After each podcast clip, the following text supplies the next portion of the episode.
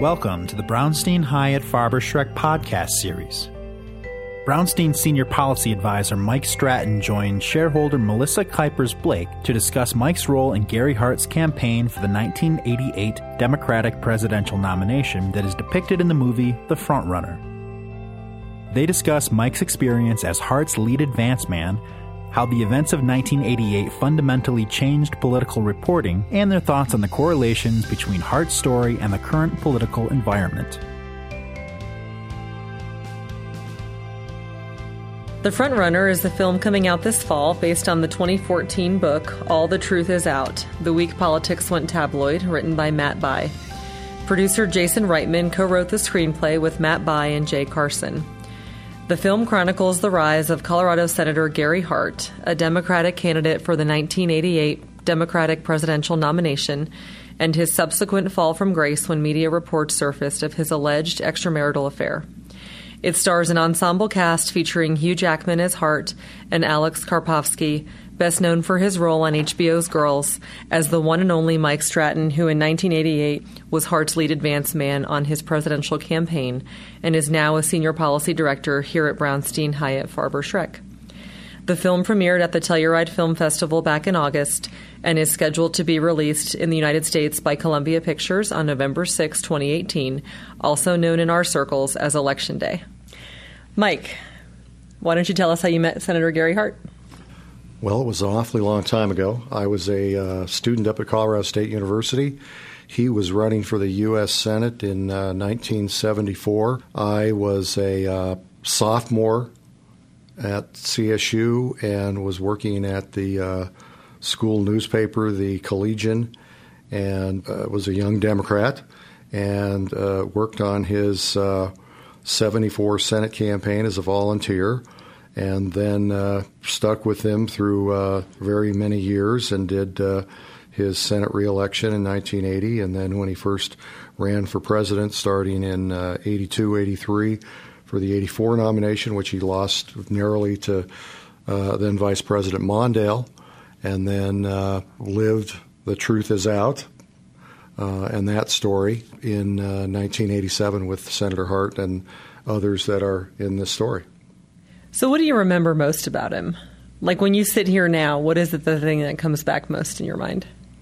Well, I guess the thing that uh, after a while, you know, the personalities or the fun thing or, you know, the funny ride, et cetera, et cetera, some of that fades a little bit and you're left with what are the real things or the deeper things.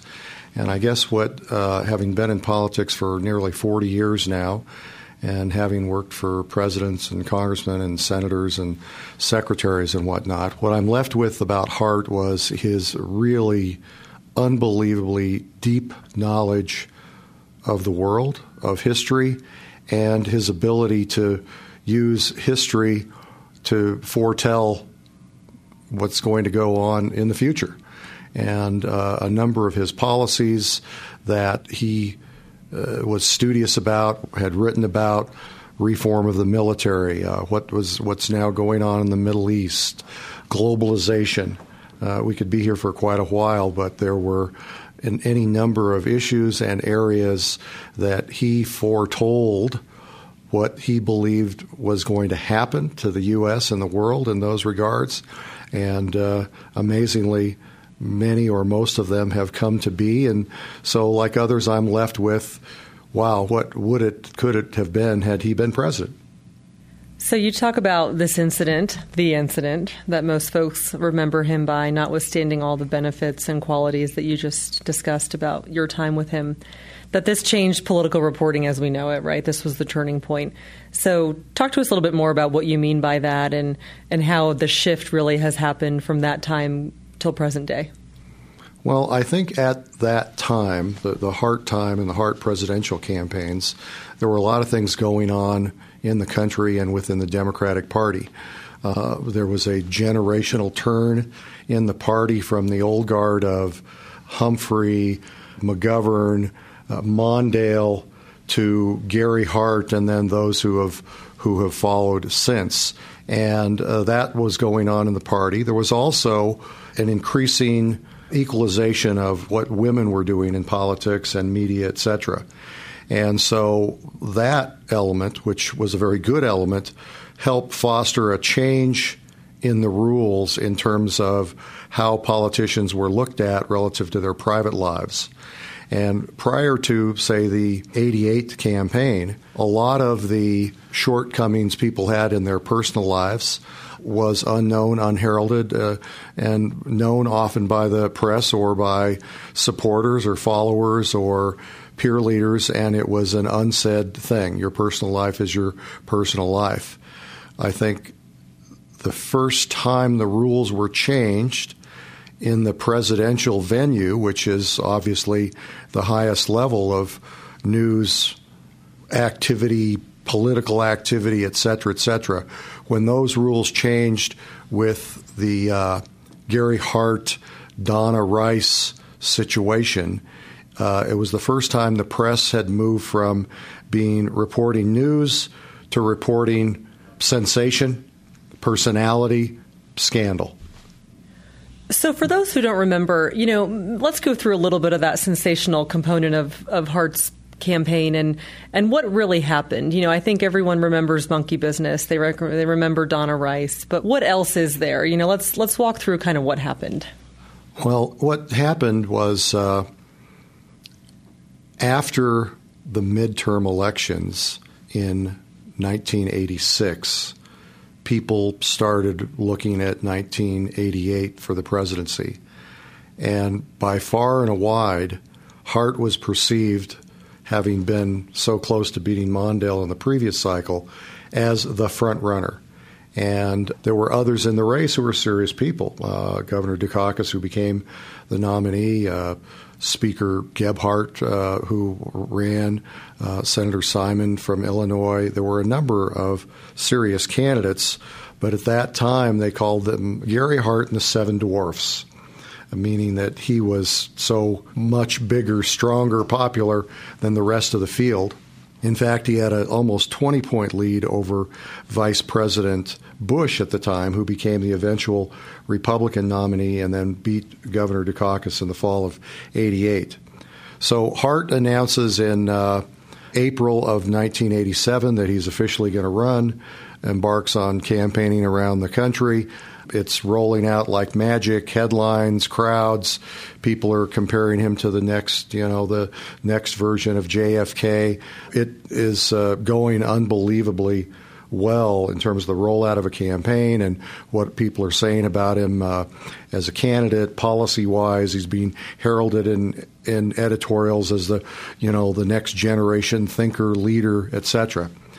During that late period of April, he ended up going on a weekend sort of uh, getaway with a, a, a uh, advisor of his who had, uh, took him on a boat, a fishing type boat, to Bimini, which is an island right off of uh, Florida coast. And uh, during that trip, they encountered uh, some young women, including a young woman by the name of Donna Rice, who was pictured sometime later on the National Enquirer as uh, sitting on Senator Hart's lap. And it looks like it's a very private kind of shot, but it was actually taken on a big pier where there were hundreds of people, but it was portrayed to be some insidious and, and sort of hideaway kind of situation. In any case, some weeks later, she comes up to uh, see Senator Hart uh, with a friend of hers and she goes to his place and then it's there's no real answer to how long she was there or what transpired when she was there or not but she was staked out by the Miami Herald who'd gotten a tip from her friend who was traveling with her a woman by the name of Lynn Armandt uh, in recent days, it's been played out that the famous Republican uh, operative and, and Vice President Bush's campaign manager, Lee Atwater, actually paid for Lynn Armandt to put the whole thing together to be a setup for Hart. Nevertheless, at best for Hart, it was a bad judgment kind of situation to be caught in that situation. And so the the story then broke that he uh, had this woman up from Florida. She spent apparently spent the night in his condo, and what was up with Gary Hart in his personal life when he'd been married for many many years and still married now over fifty or maybe even sixty years. And it became a story unlike any similar incident that had ever occurred. And then that played out in the campaign as we tried to move forward in New York and New Jersey and New Hampshire. We were inundated with the paparazzi effect of press. People wanted to talk about Donna Rice and, you know, uh, adultery and his personal sex life and being, you know, in Bimini. And there was no room to talk about foreign policy, to talk about domestic policy, you know, economic security, issues that were Hart's uh, wheelhouse, if you will. And so, after several days of being inundated and uh, stalked by the press and having them throw themselves on our cars as we tried to move in motorcades or blocking the streets to, you know, uh, put cameras in the windows. And then an incident in New Hampshire where a TV camera almost knocked Mrs. Hart out. He said, This is enough. I can't get my message out. This is a circus. It's not going to serve the process uh, or certainly my family well. And so I'm, I'm out. And so in the spring of 87, he dropped out of the campaign and uh, later got back in uh, that fall. But by that time, most people in the early, you know, primary states had sort of picked and chosen who they were going to be with, and uh, Hart wasn't any longer their person. So he uh, he got out again after Super Tuesday in 1988, and uh, it was the, the great story of politics of what could have, would have, should have been. So earlier you talked about how, you know, there was a level of discretion, if you will, in a political candidate's personal life and the decisions they made in a personal situation, you know, in their in their married life may or may not really impact what they did as a professional. And this was the turning point for that. Why do you think suddenly this is something that voters needed to know? Why did the press need to know? Why was it this time, this person? You know, why did Hart essentially open up the floodgates for what we deal with now in politics, which is every move you make, everything you do is either on video, should be available to the public, and nothing is sacred anymore? Well, I think that uh, uh, one of the things that played out behind the scenes, I spoke to a little bit earlier, and that is the evolution of the evening of the playing field between men and women in politics, in business, and particularly in the press. And I think in the press in particular, women were starting to break the glass ceilings of newsrooms. They were being the camera people, they were being the reporters, and they were being the editors who were calling for stories, et cetera, et cetera.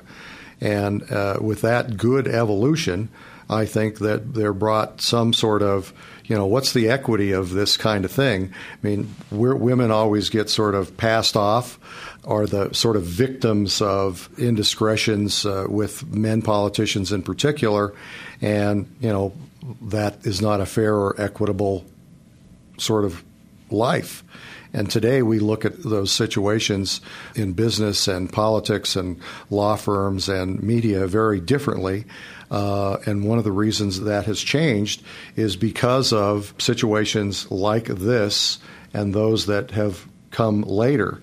What's interesting about the what's come later is that Hart's situation, although clearly a bad judgment on his part at the time, the scale of Hart and, say, his indiscretions versus some others that have come and others who've been elected president since pale.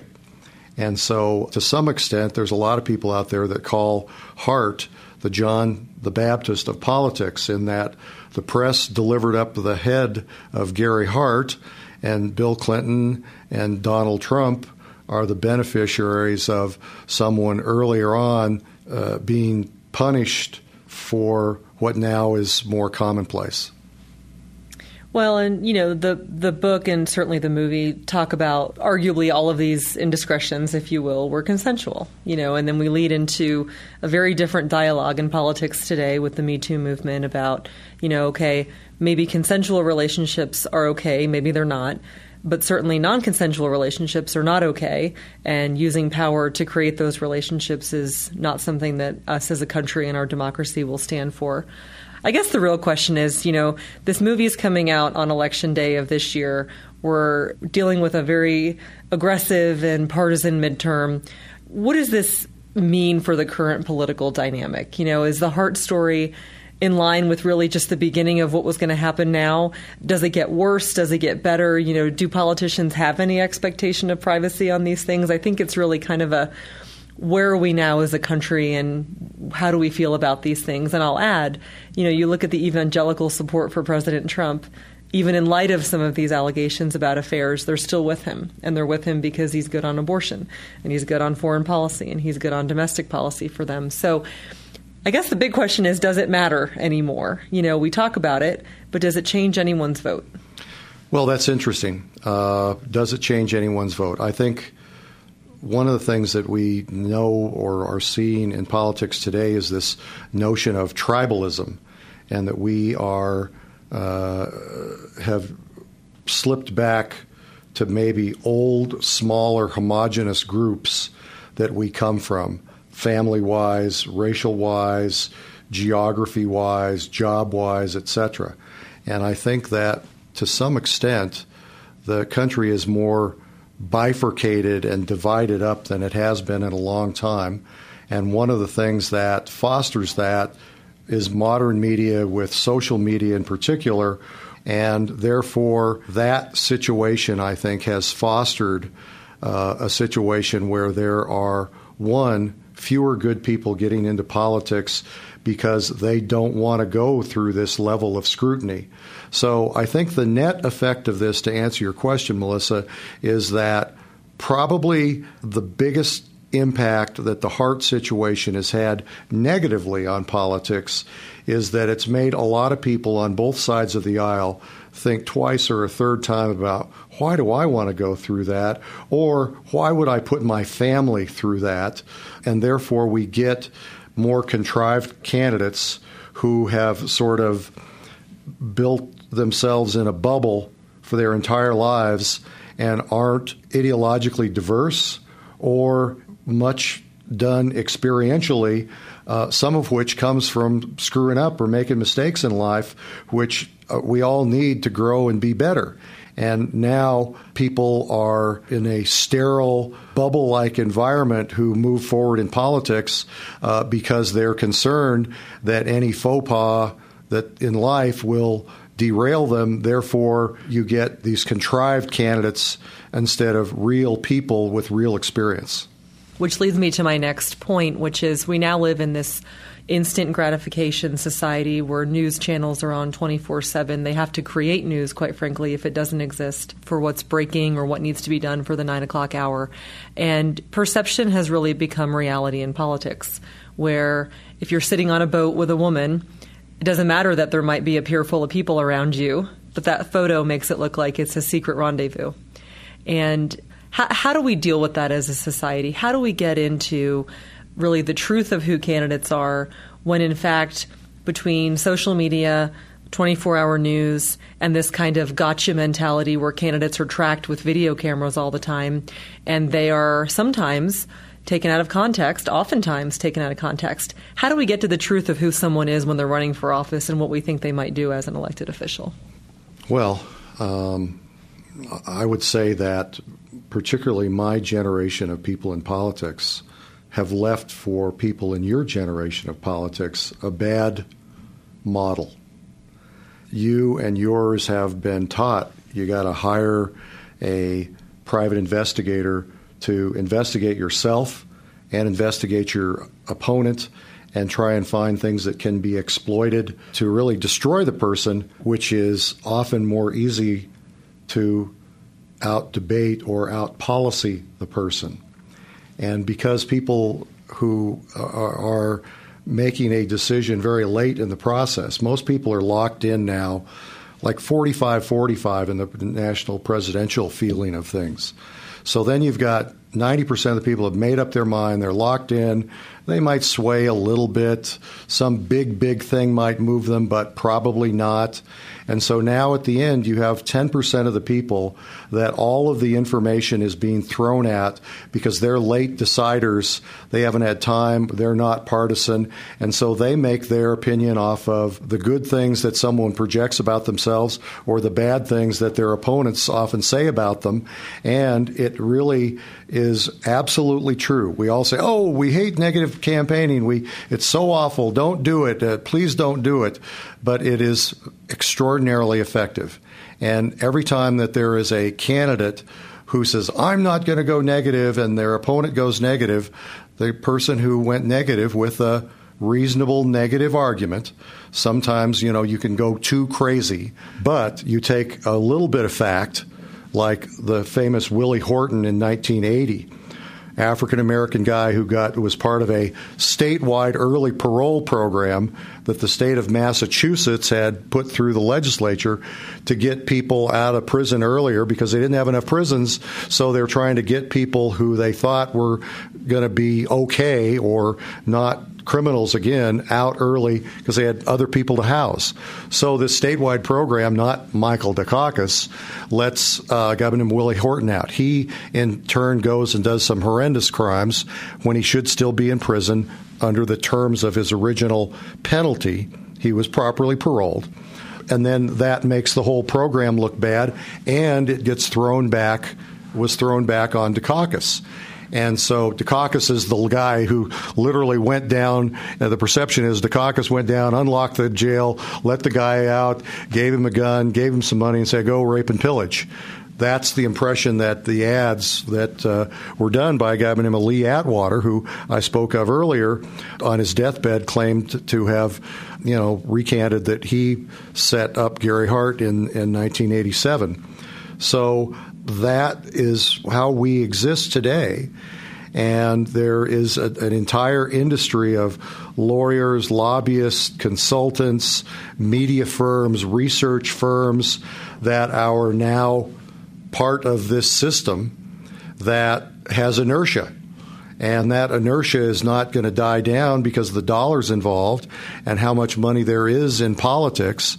So it all comes back to uh, we are in a sort of mousetrap of the process that because of social media, because of three or four hundred, or depending on if you're on satellite, 900 stations that you could watch, that we're going to be in this situation for a while. So it takes us further and further away from the citizen politician, and I don't see a near term way of it coming back uh, to the old ways. Now, someone would say, "Oh, well, everybody says about the old ways." Well, you know, Adams and Jefferson hated each other to uh, uh to a larger extent than Hillary and Trump, literally. Um, and they wrote the worst and almost awful things about each other. Um, the stories about you know Jefferson and the slaves were first propagated by John Adams, who tried to slur Jefferson early on in the process of you know building the country. So politics has always been nasty, and and it is nasty as bad as it sounds here, as bad as it is. It's a lot worse other places, and if you have a little historical thinking about it, it's been bad in the past, but we didn't know about it as much because there weren't as many ways to communicate broadly to people in general. So I think we're probably getting toward the end, but let me ask one more question that I think might round it all out. So we've talked about Senator Hart's situation and the perception of what he was or was not doing on that day uh, on monkey business. You've got the Donald Trump situation, um, allegations by a variety of individuals about whether or not he engaged in extramarital affairs, and there's proof to suggest that he had. You know, and then you got a guy like Vice President Mike Pence who has a policy of not meeting with women alone. Right. And he gets made fun of for that too, right? right? So it's almost like politicians can't win. Either you're having multiple affairs and we're going to throw you out or not, or you're doing things to guard yourself and your family based on religious beliefs, character, whatever the mechanism is. And that's unacceptable too, because gosh, you know, what stone age is he living in? How do politicians live in this environment? I mean, you and I have both worked with exceptional individuals in this business. And unfortunately, the entire elected office, you know, all elected office holders kind of get painted with this, ah, they're just a politician brush. I, I, feel differently. I've made some great friends, as have you, in this business. So, in this current environment, in the instant gratification of social media, et cetera, and 24 hour news, how do you survive this business? And, and to your point earlier, maybe that's the answer. People aren't just doing it anymore. Well, I, how do you exist now? I, I think it's different for you and I to exist because to some extent we can go away for the weekend or we can not return phone calls for 24 hours or we can you know go be with our kid in the emergency room. If you're a politician it is now a 24 hour job at a certain level. You know let's say you know mayor on up and Congress people, that would be the worst job ever to be in Congress because you have you can never stop running. So you can never stop running and uh, being from your side of the aisle, and so that becomes your pablum, your belief, et cetera, et cetera. And there becomes very little opportunity for people to interact. When I first went to Washington in the mid 70s, members of Congress and staffers interacted on a regular social basis like you know anybody else, like we do here in, the firm, maybe even more so. And that is not the case anymore. It is us against them more times than not. And people have reveled in the passing of Senator McCain, which I think is, is good that we have, and acknowledged him as being a maverick, a guy who crossed the aisles, a, you know, a man of integrity, war hero. He deserved everything he got. 30 years ago, 40 years ago, there were far more people like John McCain in the Congress and in the Senate who got things done together through collaboration. And one of the reasons that I would say that this has transpired is some of what has come out of this whole, you know, all the truth is out, the change of the press and what they're going to report versus not report. And then the full time campaign that I've spoken about, which is this inertia of the campaign political industry that's the news media, it's the fundraising world, it's the political world, it's the, the issues and uh, think tank people pushing their agendas. Uh, you have a multi hydra of vested interests in politics that are not easily going to go away. And in the aggregate, from time to time, they do not work for the best interests of the public. And they chase a lot of good people out of politics. And that's probably the saddest thing is that oftentimes now those who are running for office on either side are the least common denominator of the people we would like to see or the quality of people experientially that we'd like to see and really need to have. Well, thanks, Mike. Um, this has been an amazing time, and, and I certainly learned a lot, and it's my true pleasure to call you a colleague. So thanks for your time today. Well, Melissa, thanks for doing this. Thank you for listening to the Brownstein Hyatt Farber Schreck podcast series. If you like what you hear, please subscribe and rate us on Apple Podcasts or your favorite podcast app. Visit bhfs.com for more information.